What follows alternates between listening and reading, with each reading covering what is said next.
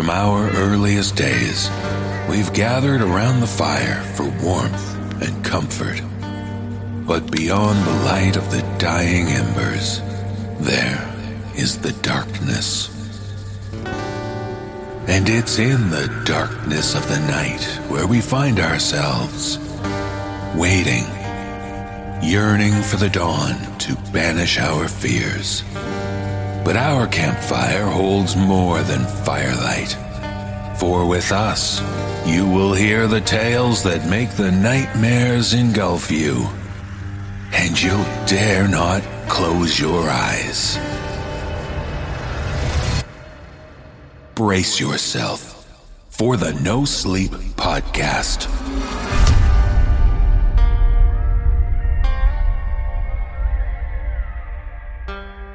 Welcome to the No Sleep Podcast. I'm your host, David Cummings. Work, job, career, occupation, gig. Call it what you will. You either have or very much want something like that. Something where you perform a service and get paid for it. What do you do for a living? It's usually one of the first questions asked when meeting someone new. Yes, in our culture, our jobs tend to define us. If your job pays well, if it's interesting or cool, you tend to be seen in a better light. If you work a minimum wage job toiling away in the bowels of some company, well, you probably don't want to mention your job. It's rather sad that we derive so much of our identity and even our self worth because of what we do to try to get by and pay our bills. In our episode this week, we discover the horror found when people are simply trying to do their work, get to their work, or talk about strange jobs they had in the past. It's a subject well suited to horror because we tend to spend most of our waking hours going to, being at, and coming home from some sort of occupation. And you just know that horror will find you during those work hours. And speaking of work and our work here at the No Sleep Podcast, I want to give an update about a project we had in store for this season. With the theme of our 20th season being that of Tales Told Around the Campfire, one of the projects I've hinted at was our return to that rather unique camping spot known as Goat Valley Campground. And while we're very much looking forward to going back to Goat Valley, there have been some logistical challenges which will delay our next camping trip there. So while we won't be presenting season 2 of Goat Valley Campground this season, you can rest assured that we will indeed be going back to GVC very soon. Kate, Sabota, and the man with the skull cup are all anxiously awaiting our return. So, we've got a job to do. You probably do as well. So, let's work our way into the occupational horrors of our workaday world. And now, the sun has set, the fire glows bright. Brace yourself for the darkness of the night.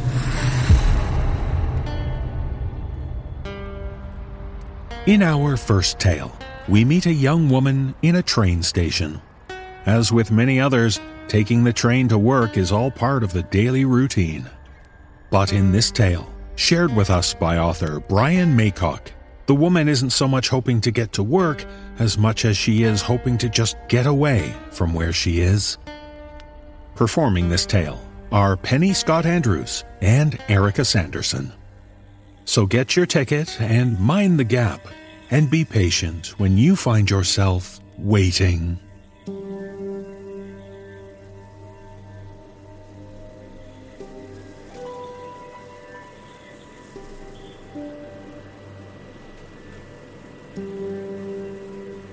This train station. It has a small sign pointing the way in and is reached by a path hidden between trees. That was nice.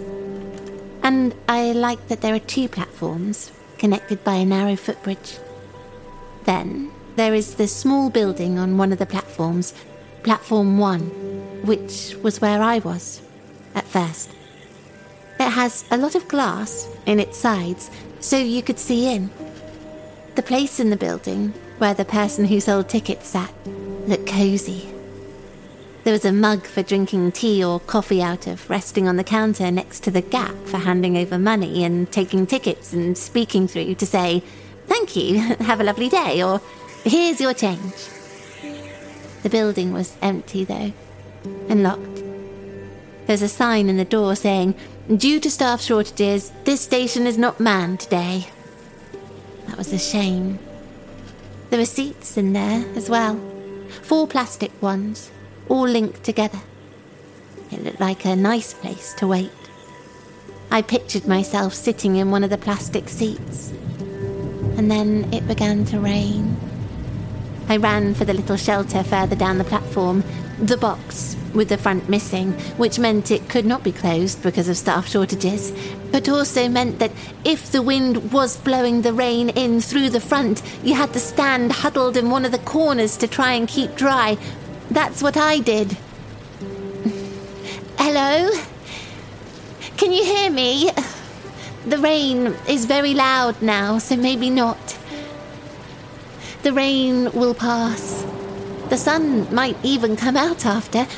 That would be good. It would make the train station even better. I'm still here, in the little shelter. I'm the only person on platform one and platform two. Because it's early, I guess. I expect more people will appear from the hidden path soon. Commuters. That's what you call people who catch trains to go to work. I've never had a job. So I can't be late. I can't be chewed out by the boss and told this paperwork won't file itself, or you need to make more sales, or you're teetering on the brink. Which is good. That I can't be late, because I'm still standing here waiting. I'm feeling cold, especially my toes. My toes are not happy. Smoking is not permitted at this station. I can't see where that lady's voice came from. Out of the blue. Or a speaker somewhere. Most likely a speaker. It might be a machine voice. Automated. But it might not. Because she sounds nice. But also serious. Someone you should listen to. She sounds like she wears glasses and is never late when she commutes to her work. She might be pretty. If she would like me if she met me. I hope so. For your safety, please stand behind the white line. That's good. Safety. I like to feel safe, but most of the time I don't. I get scared easily, and the others know that. They like to sneak up on me and shout and call me names. They like to pull out clumps of hair and hurt me in other ways. Ways that don't leave marks. Ways I don't want to think about. And I'm not going to. Think. Or go back. I don't have to now I've run away. Now I'm waiting and watching for commuters joining me on the platform and wondering when the first train will come. The train that will take me far away. I am going to go on a holiday. I will catch the first train that stops at platform one and apologise for not having a ticket because there was nowhere to buy one from and hope no one gets mad. I will go to where the train is going, then catch another train and another. I will visit places where there are art galleries and cathedrals and beaches and skyscrapers. I will sit in cafes staring moodily out at bustling boulevards. I will buy a notebook and write stories about heroes who look like me. It will be amazing. All these dreams happening. But I need a train to come. Can you tell me what time a train I can get on will arrive? Hello? No, I guess not. I'll keep waiting. Platform one is still deserted. The lady has not said anything else. And it has not stopped raining. I'm standing in puddles now. They're everywhere and my toes are freezing. There is a seagull as well on platform two. It is picking at a plastic bag hanging out of a little metal bin, trying to tease out scraps to eat, but just making a mess. More seagulls are circling overhead. Can you hear them? I wish they'd be quiet. Go back to the actual sea, which is nowhere around here as far as I know. Please stand back from the platform. The next train passing through does not stop at this station. The lady's voice made me jump again. And now a train is rushing past me, carriage after carriage of grey steel boxes, and looking at it was making me feel dizzy. And it's gone. Good riddance. Due to signal failure, no services will stop at this station today. What? Don't say that. You can't mean it. I feel sad now. My shoulders are slumping, and if toes could cry, mine would be welling up. I do not like the train station so much anymore. But I have nowhere else to go. Now I have left the note I wrote, telling the home I'm moving on and will never see them again. Telling them that they stink. Oh no. I can't go back there. There's only here. And this. Standing in the little shelter where the rain is blowing in and pressing this little button as hard as I can and speaking into the helpline like the sign said I should. But no one is helping me. No one is replying. There was just the message at first saying, This call will be recorded. Hello? Are you there yet? Please? Someone help me? Wait. There is someone appearing from the hidden path. A commuter, I think. No. There's something wrong about them. Something scary. It's their face. Their face is made of plastic. It's all shiny in the rain, and where there should be eyes, there are dark spaces. They are not a commuter. They are a monster. It is a monster. It is walking towards me, and there's a knife in its hand. The lady needs to tell the monster, for your safety, knives must be put away. She needs to say, monsters are not permitted at the station. But the lady's saying nothing. There's only crackling coming from the speaker I can't see. Seagulls screaming in the sky, and no trains are coming, and the art galleries of the cathedrals are going further and further away, forever out of reach. Now, I am alone and afraid, and the monster is almost almost in the little shelter with me. Its plastic face is smiling, and its knife is very sharp and ragged and dirty. Help me! Helpline! Help me!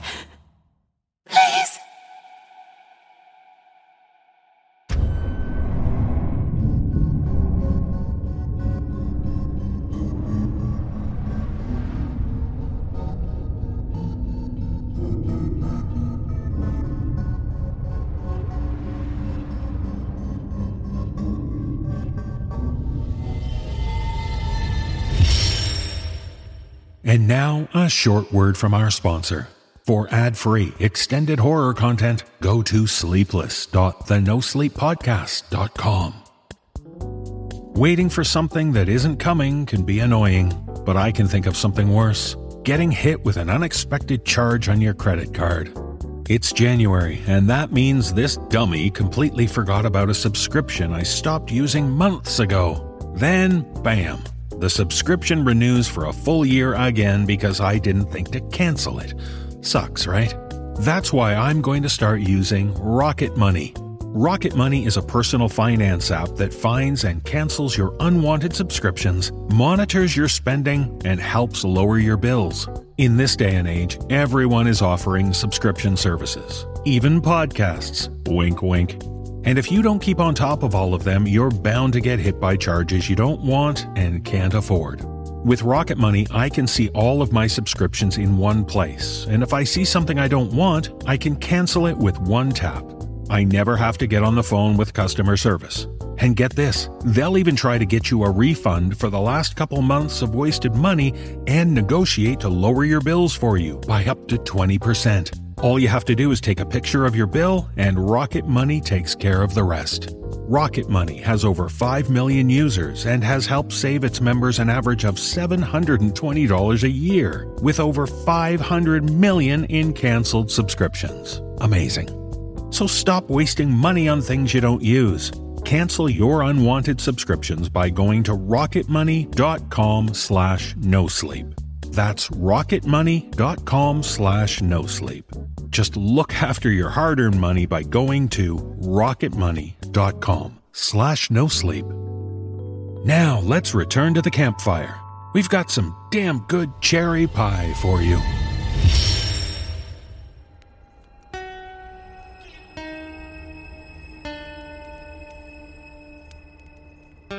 If you're about to head into a job interview, you know how tense it can be. Anxiously watching the clock, waiting, running through your answers to all those questions. Pretty much a horror story in and of itself.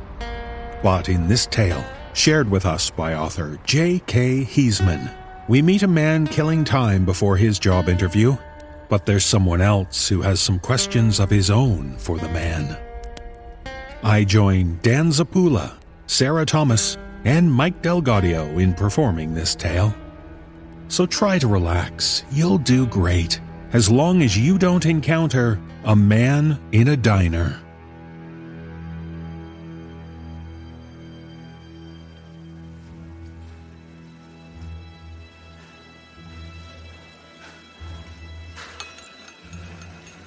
I stirred the spoon aimlessly in the mug and watched a whirlpool of dark brown coffee deepen stopping just before it peaked and crested the edges. The distraction did nothing to calm my nerves. My eyes drifted toward the clock above the counter. My interview was still 40 minutes away. I tried for anything to occupy my time as waiting was dreadful. From the clock, I looked around at the quiet diner. A mother with two kids sat in a booth by the back. She seemed to have her hands full with keeping them in their seats and eating. Behind me, by the door, sat two older police officers enjoying their club sandwiches. And without much work, the waitress and chef were chatting through the service window about a book they'd just read called From Here to Eternity. Then, my eyes fell on him. The man sitting alone with his newspaper at the end of the counter. He wore a dark suit with immaculate tailoring that matched his shades. Both his suit and his sunglasses stood in contrast to the bright white smile that he bore at me as our eyes met over the top of his paper. In retrospect, it seemed as though he wasn't reading, but rather watching. Without dropping the paper, he wiggled his fingers at me in an approximation of a wave. With a nod, I returned the sentiment. That one reflexive bow of the head is probably the greatest mistake of my life. Immediately, he stood up, folded his paper beneath his arm, picked up his mug, and approached my table. I hadn't realized it until that moment, but he was tall, much taller than anyone I'd met before in my life. He was thin, too. It looked odd matched with his height even unhealthy, as though he were emaciated. Towering over my table, he asked, May I sit? I nodded, already regretting my choice. I was never much of a people person, and he seemed much too eager. The impression I got was of an exhausting personality. The man folded himself into the booth, knees jutted outward to fit around mine, and elbows placed firmly on the table. Once across from me, he rested his chin on the back of his folded hands and grinned wide. He was so close that I could see my nervous face reflected in his glasses. What do you have in store for today? He asked with such genuine curiosity that I started to feel bad for how I treated him in my mind. I told him I was just on my way to an interview. The interview was across the street and was scheduled for three just 40 minutes away. Some part of me wanted to tell him to go away, but I relented. He could serve as a good distraction.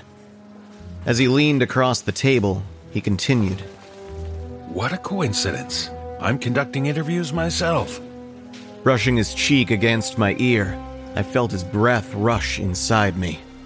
I'm looking for human sacrifices. I retreated into my seat, which I was already pretty far back against. He was still so close that I could see the disgust and horror on my face reflected in his black, soulless sunglasses. I tried to stand, but with strength he didn't look like he possessed. The man reached across the table without budging from his seat, placed a hand on my shoulder, and then shoved me back down. As I hit the cushion, I felt something hard press into my knee. Feel that? It's a 45. Do anything out of line and I'll have to put you down.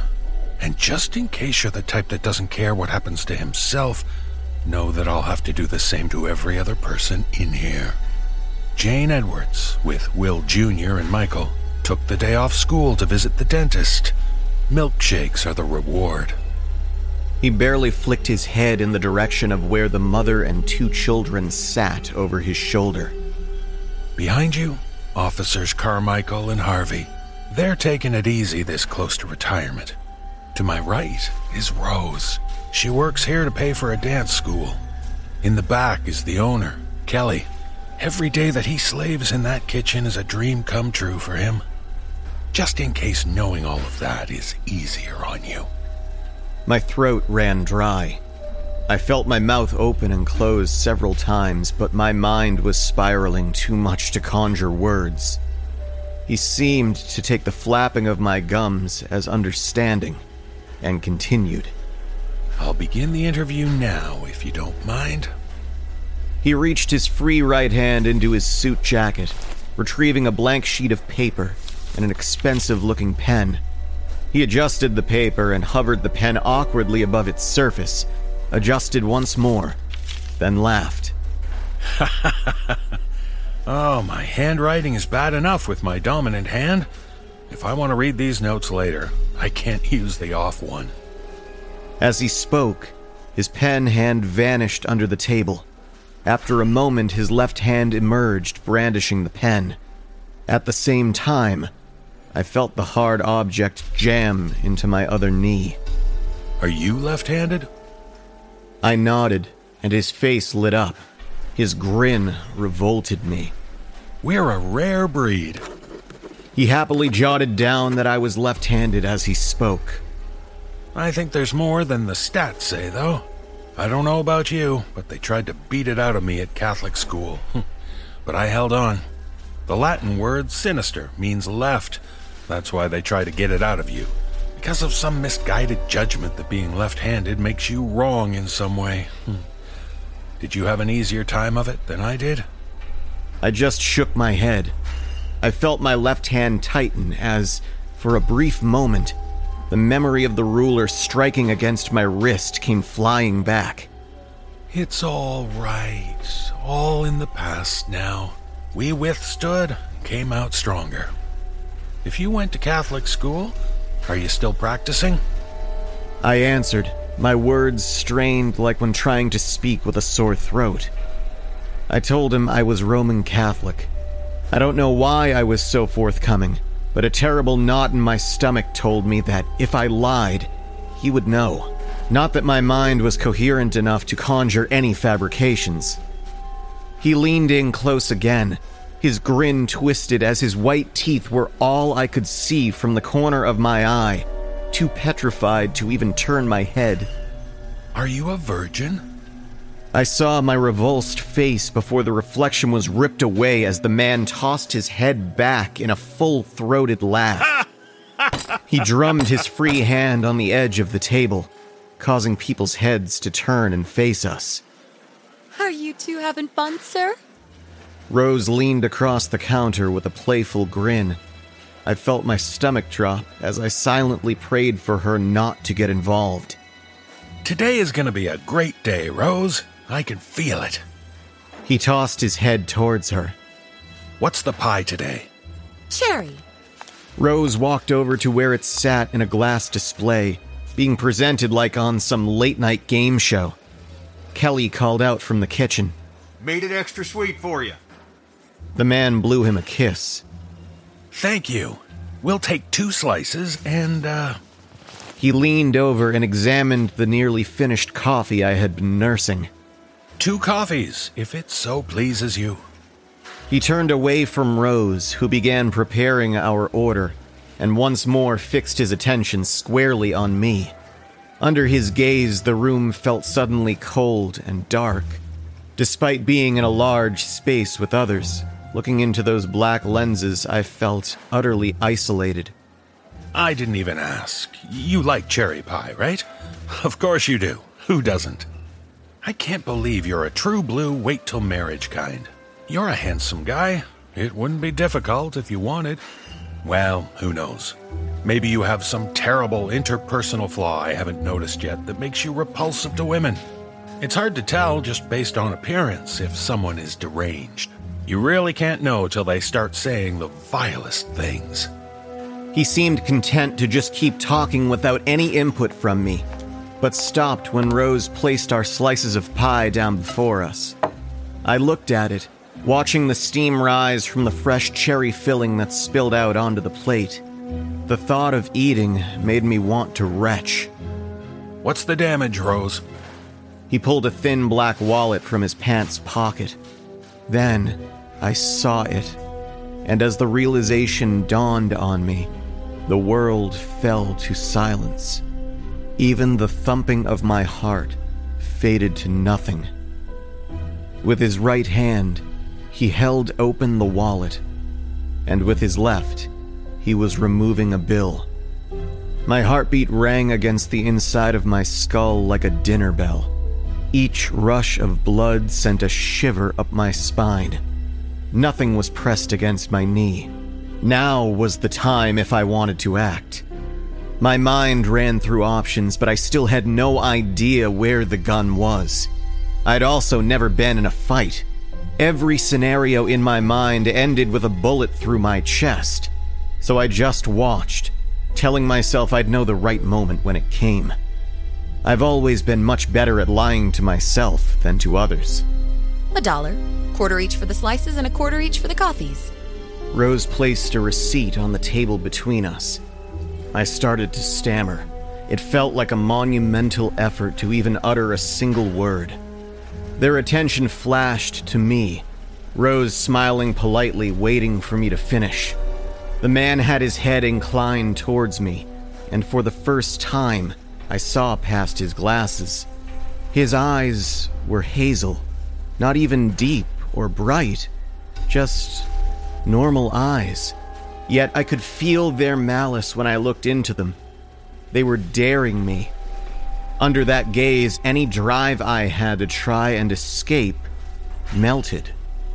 I managed to finally just say that I would pay and started to retrieve my wallet.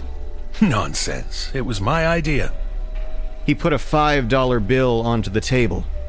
And keep the change for always putting up with me. Rose tried to keep her excitement down. Thank you. That's very generous. Then she turned to me. He's very nice, but he can be a bit much. Just give me a wink if you need to be rescued from the conversation. he threw his head back in open, vulnerable laughter as Rose went back behind the counter. I stirred my coffee, watching my hollow reflection sink into the whirlpool. At that moment, I did wish it would swallow me up. I felt like a fool and a coward. A chance like the one I missed with the bill, a chance to save my life, would probably never come again, but I was too frightened to take it. Each second of silence passed as though stretched to its limit, eons over a few breaths. Can you believe what the world is coming to?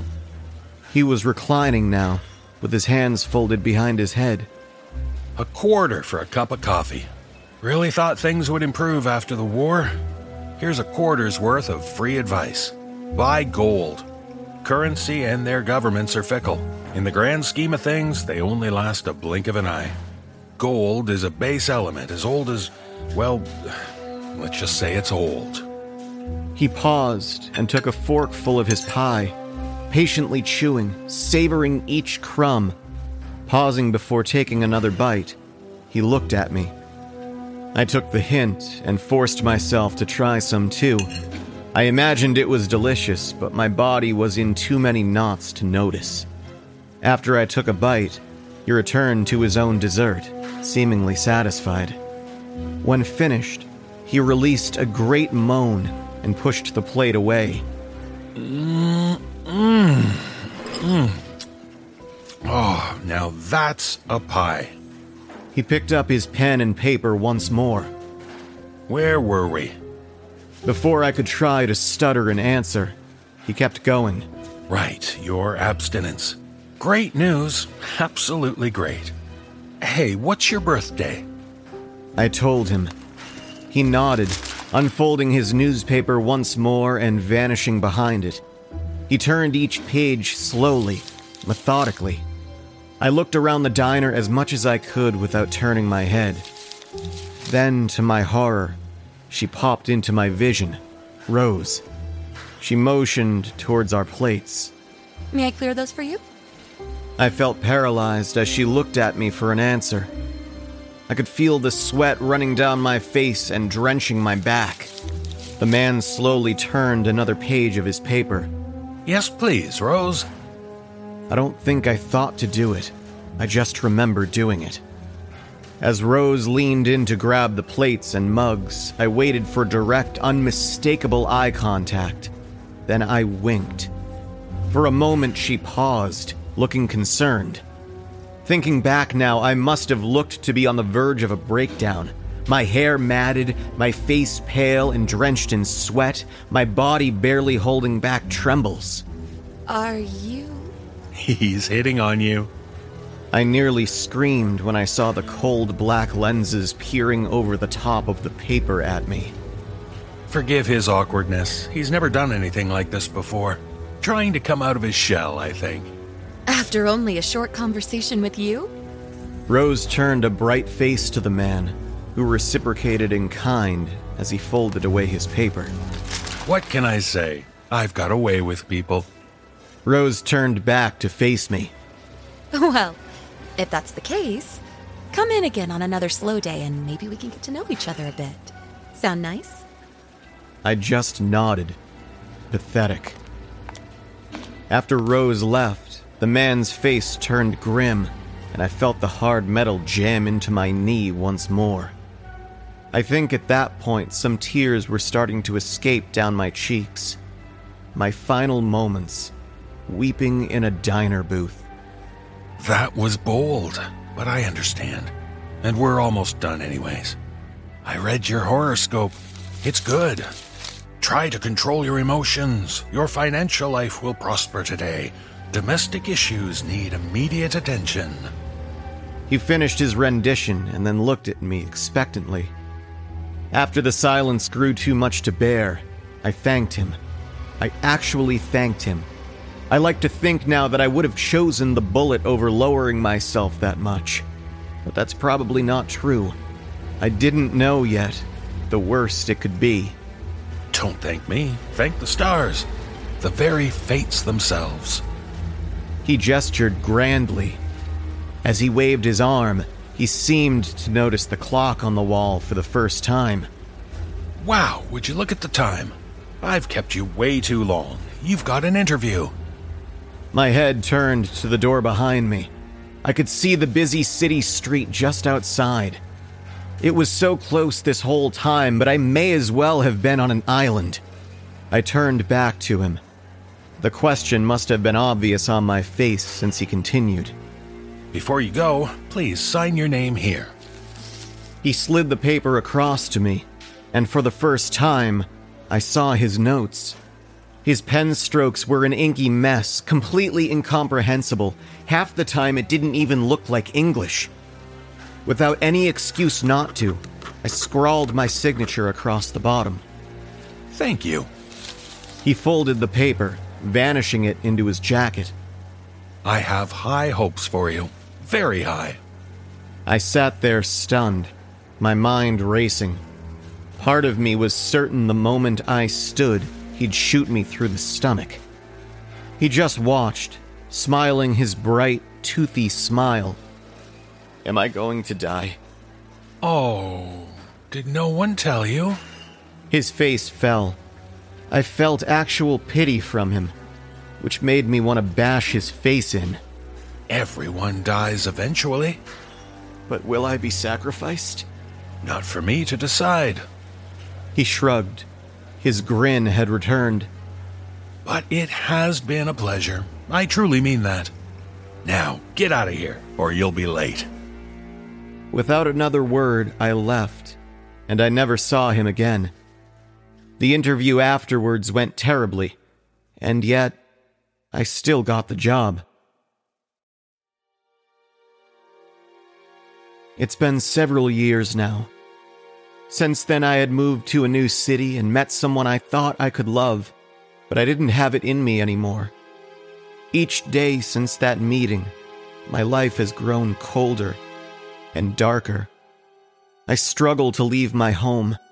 I jump at every shadow. The sight of pie disgusts me. My chest tightens when someone taller than me stands too close. Just the other day, something brushed my knee in a crowd, and I screamed. Every waking moment, I'm expecting to see his terrible grin and black glasses reveal themselves. Yet, it's never happened. I even returned to the diner, but it had been sold. No one I knew was there anymore, and none of them recognized the man I described. I write this now, sitting in the same seat at the same diner, waiting for him, waiting for the end. It's all I ever do these days. I'm waiting for something to happen, something to let me know once and for all if he'll let me live or not. I know it doesn't make sense.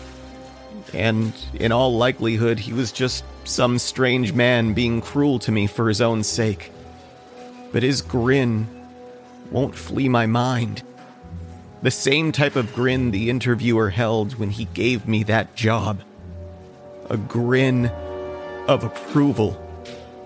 A grin that deemed me worthy. Till the end, I wait.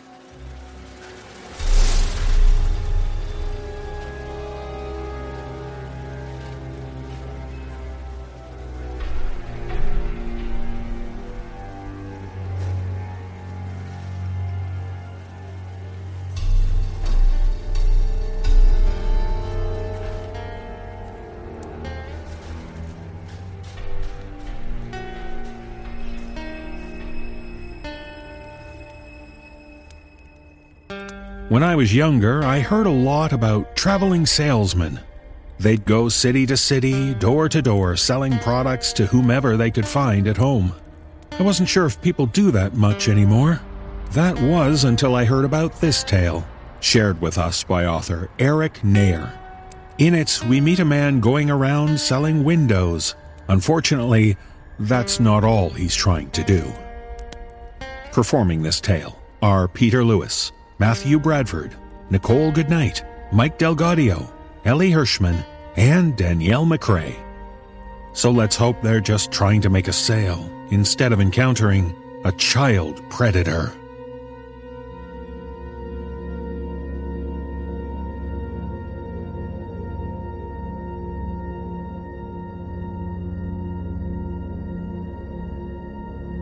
The park was a gift. Rusted slides and withered swings stood forgotten, like figments of a historic joy lost to the ages. It was perfect. Kyle Lane had stumbled upon the relic by accident. It sat in the rundown neighborhood of a person whose desire to own the latest window technology far outweighed their capability to pay.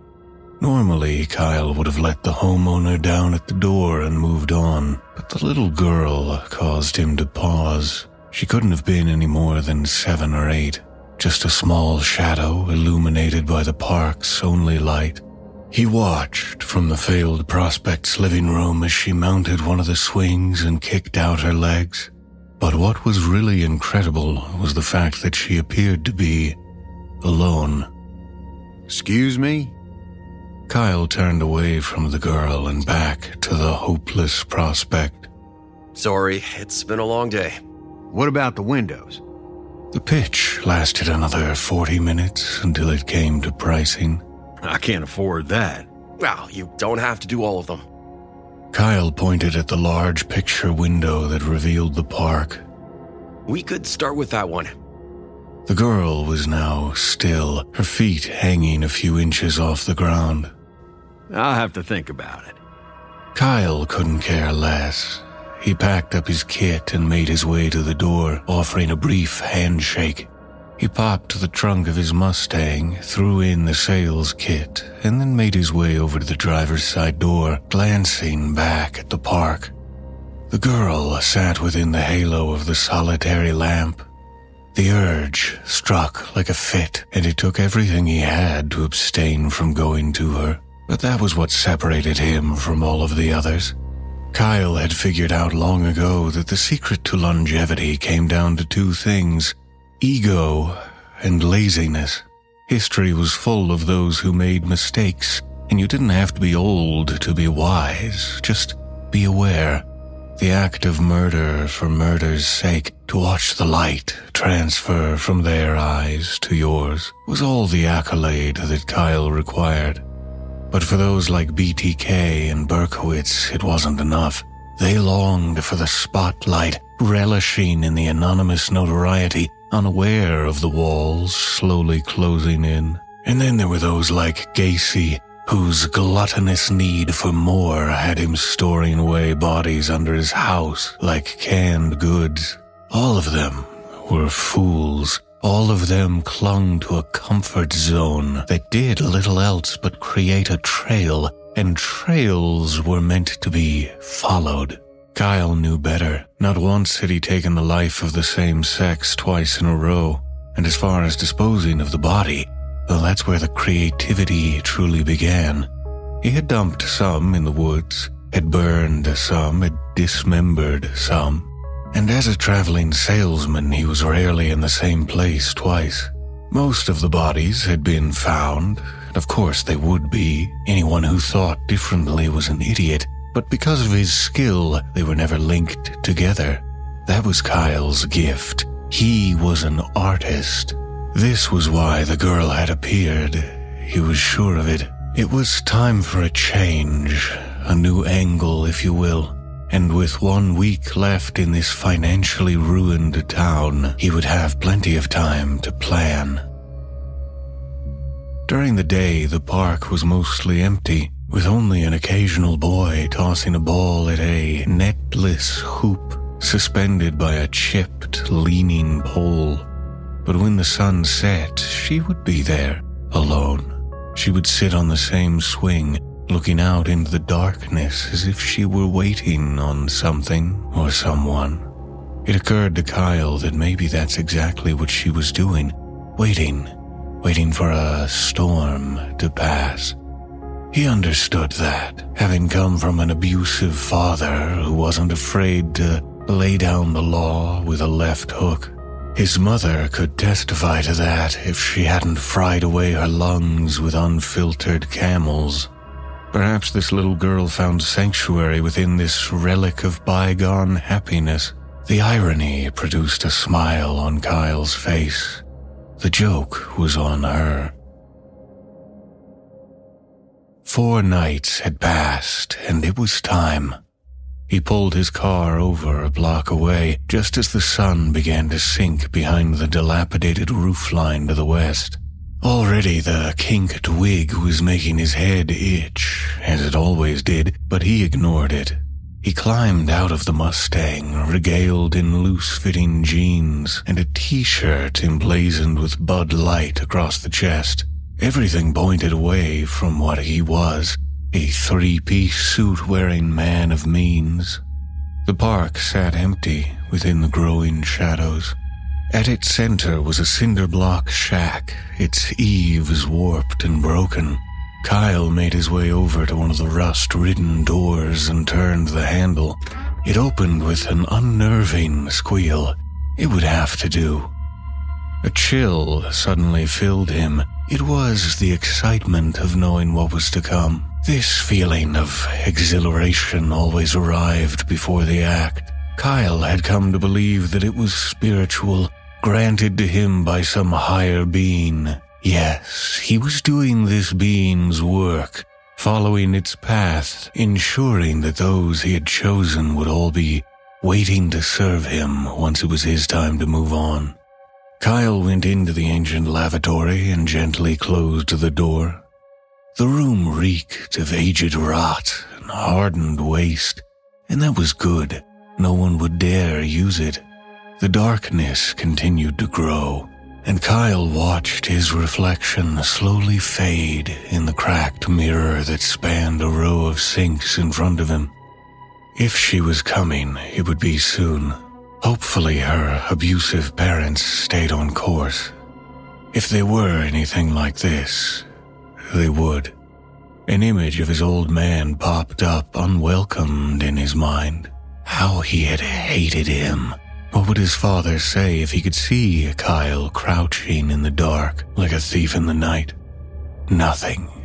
Because Kyle would kill him before the bastard would have a chance to speak.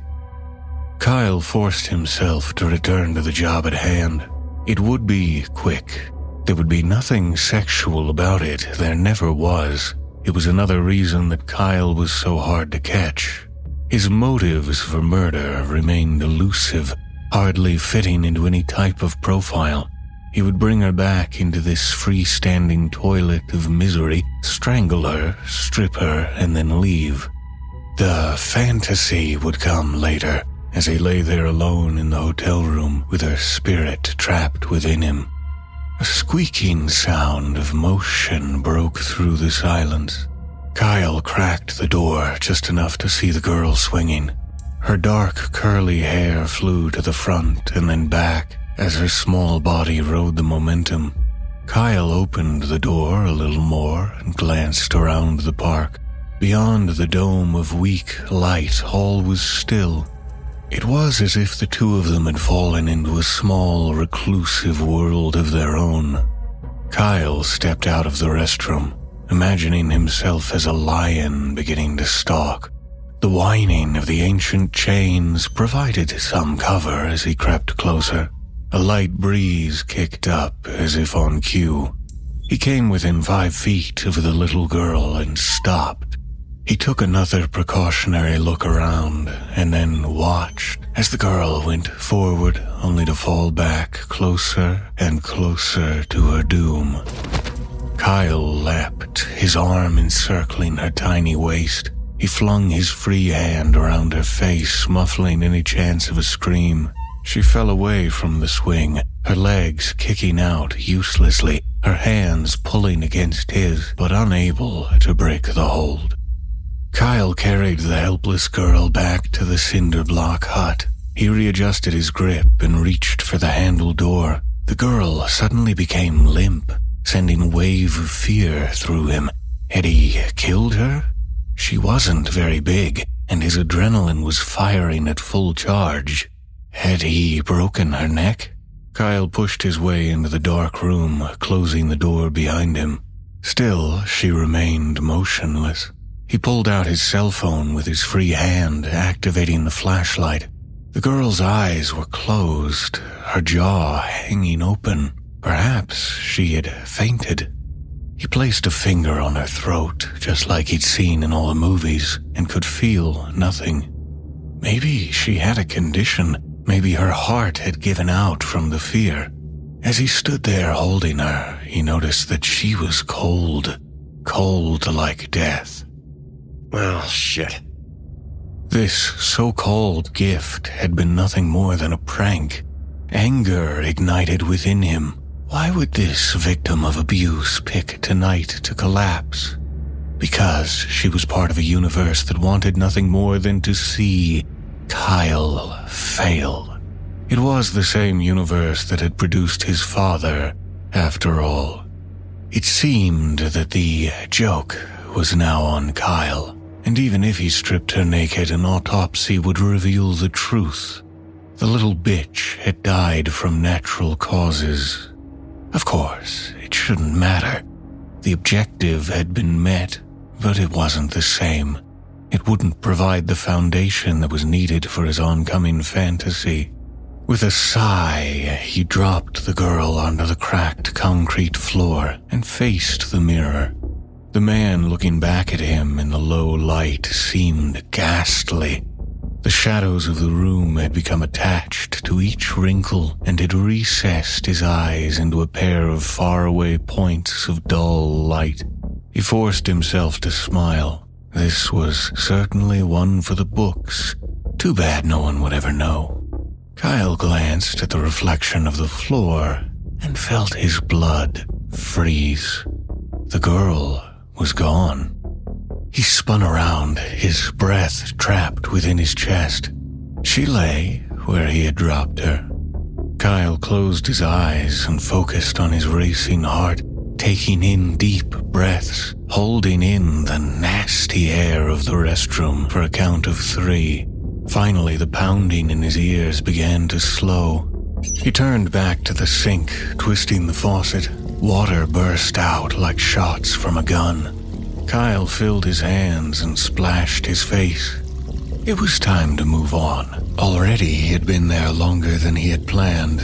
He again looked in the mirror at the place on the floor, and again she was gone. It didn't surprise him. The mirror was old and most likely warped, creating illusions in the dark. After shutting off the water, Kyle gave his reflection one last mournful look and turned to leave. She was gone. He shined the beam of his phone around the room, sweeping out the darkness in small waves of light. But there was no one there. The place was empty. Had she crept out the door? Was that possible? The panel rang out like a bell when barely pushed. How could she have escaped without making a sound? The answer didn't matter. What did matter was that soon this park would be full of cops looking for a man with curly black hair sporting a Bud Light t shirt. Kyle turned off the light from his phone and made his way to the exit. He cracked open the door and paused. It seemed as if the darkness had come alive, becoming an all consuming beast, rendering the halo of the park light near useless. A fog had moved in, rippling over the hidden ground like weightless waves. On any other night, the distance to the car would be nothing, just a casual jaunt. But now Kyle wasn't sure if he would be able to find it. And what if the cops were already there? It took everything he had to quell the chill threatening to freeze him in place. Kyle forced in a shuddering breath and stepped out of the cinder block shed. The park light was his only point of reference. Because of this, and the fact that he was terrified, Kyle soon found himself grasping at the post. The air felt like toxins burning his lungs, his breath coming in deep heaves as if he had just finished a sprint.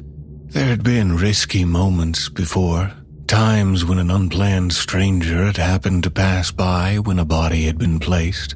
But those things were bound to happen. None of those feelings compared to this overwhelming fear that now had him holding on to the light post like a buoy in a storm. With the walls closing in, he needed to move to get out of the sputtering radiance that had become his security blanket. Kyle took a step and felt his blood go cold. A shadow within the shadows shifted, dancing near the edge of the light like a wisp of cloud. Another shape moved to his right, and then another. Who's there? His only answer was hissing laughter. Leave me alone. Let's keep this one. Forever. Forever. The electric surge gripping Kyle held him in place, immobilizing everything but his breath. Go away. But you wanted me. Kyle looked over just as the girl appeared out of the mist. Do you still want me? An eerie laugh filled the night, and Kyle could do little else but cringe against the lamppost as a dozen more children came out of the fog, encircling him. It was then that he noticed their eyes burning orange like scores of enraged furnaces. God help me. As if he would. They had attacked as one, covering his mouth and compressing his chest until he fell into darkness. Within that darkness came fleeting images of clawing beasts, equipped with hands ending in daggers, grasping for him, tearing at his flesh as they playfully sang in a foreign language while his blood began to flow. The pain should have been unbearable and should have caused him to scream like a tornadic wind, and yet he felt nothing. The endless nightmare continued with ravenous grunts and an occasional belch. Kyle could do little else but watch in horror as his body became a macabre feast. From the east, the sky began to brighten, and it was only then that he fell into a peaceful slumber. When he awoke, he thought that his eyes had been infected. Everything seemed brighter, glowing with a greenish tint. He could smell rotting flesh and the rusted aroma of drying blood. His stomach began to grumble. You're back. Kyle turned his head and saw the girl standing over him. Her eyes still burned, and from out of her top lip protruded serrated points like ivory needles. Where am I? You should probably ask, What am I? What do you mean? You like to hunt. Well, so do we. Kyle watched her face as she spoke. Even in the low light of whatever cave or basement they had taken him to, he could see the paleness of her skin like porcelain and those eyes burning with a fire of their own. You're, you're a vampire. Yes. The fear that had twisted Kyle's gut seemed to fall away. If they had wanted him dead, he would have been. Perhaps they had sensed the monster within him. What had one of them said before, let's keep this one? Perhaps they had sensed what he longed for the most a family. And not just any family, but one that could share in the thrill of the hunt. Surely they understood that need. It was how they survived. Am I like you? In a way. Kyle tried to sit up, but was unable to move. A moment of panic rushed through him, and he struggled to roll over, but his arms wouldn't work. What's wrong with me? You mean besides the obvious? Why can't I move? The girl sat down, placing her porcelain chin on the palm of her hand. Because you have no arms or legs. What are you talking about? We removed them before we turned you. Panic raced through what was left of Kyle's body, allowing only an anguished moan to escape. He again tried to sit up, to roll over, to kick out, but it was pointless. If he had been able to cry, he might have drowned. But that wasn't true, because his body no longer needed air to survive. All that it required was blood. Was that their plan? Were they going to let him starve? Another rumble erupted from his stomach. Sounds like someone's hungry. The girl rose from the floor and made her way to the back of the cavern where a row of cages sat. Her hand shot out like lightning, and Kyle heard a terrified squeal that was cut short. The girl returned with a freshly murdered rat in her hand. She leaned down and placed the rodent just inches away from Kyle's mouth. Doesn't that smell good? Fresh from the sewer.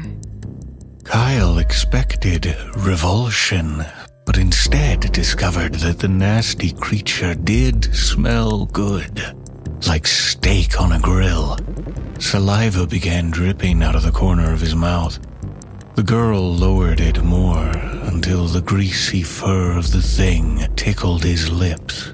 Without thinking, Kyle plunged his head forward, slicing his teeth through the rat's hide. The liquid was still warm as it gushed down his throat, awakening within him a need for more. Once the rat was drained, the girl tossed it to the side. Please. One is all you get. My arms, my legs, will they grow back? If we had turned you before they were removed, then yes, they would have. Her words struck him like a hammer. Why did you do this to me? Why not make me like you? The girl lifted her face and let out a laugh.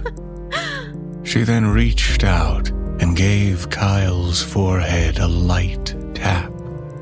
Because we're bad. But we're not that bad.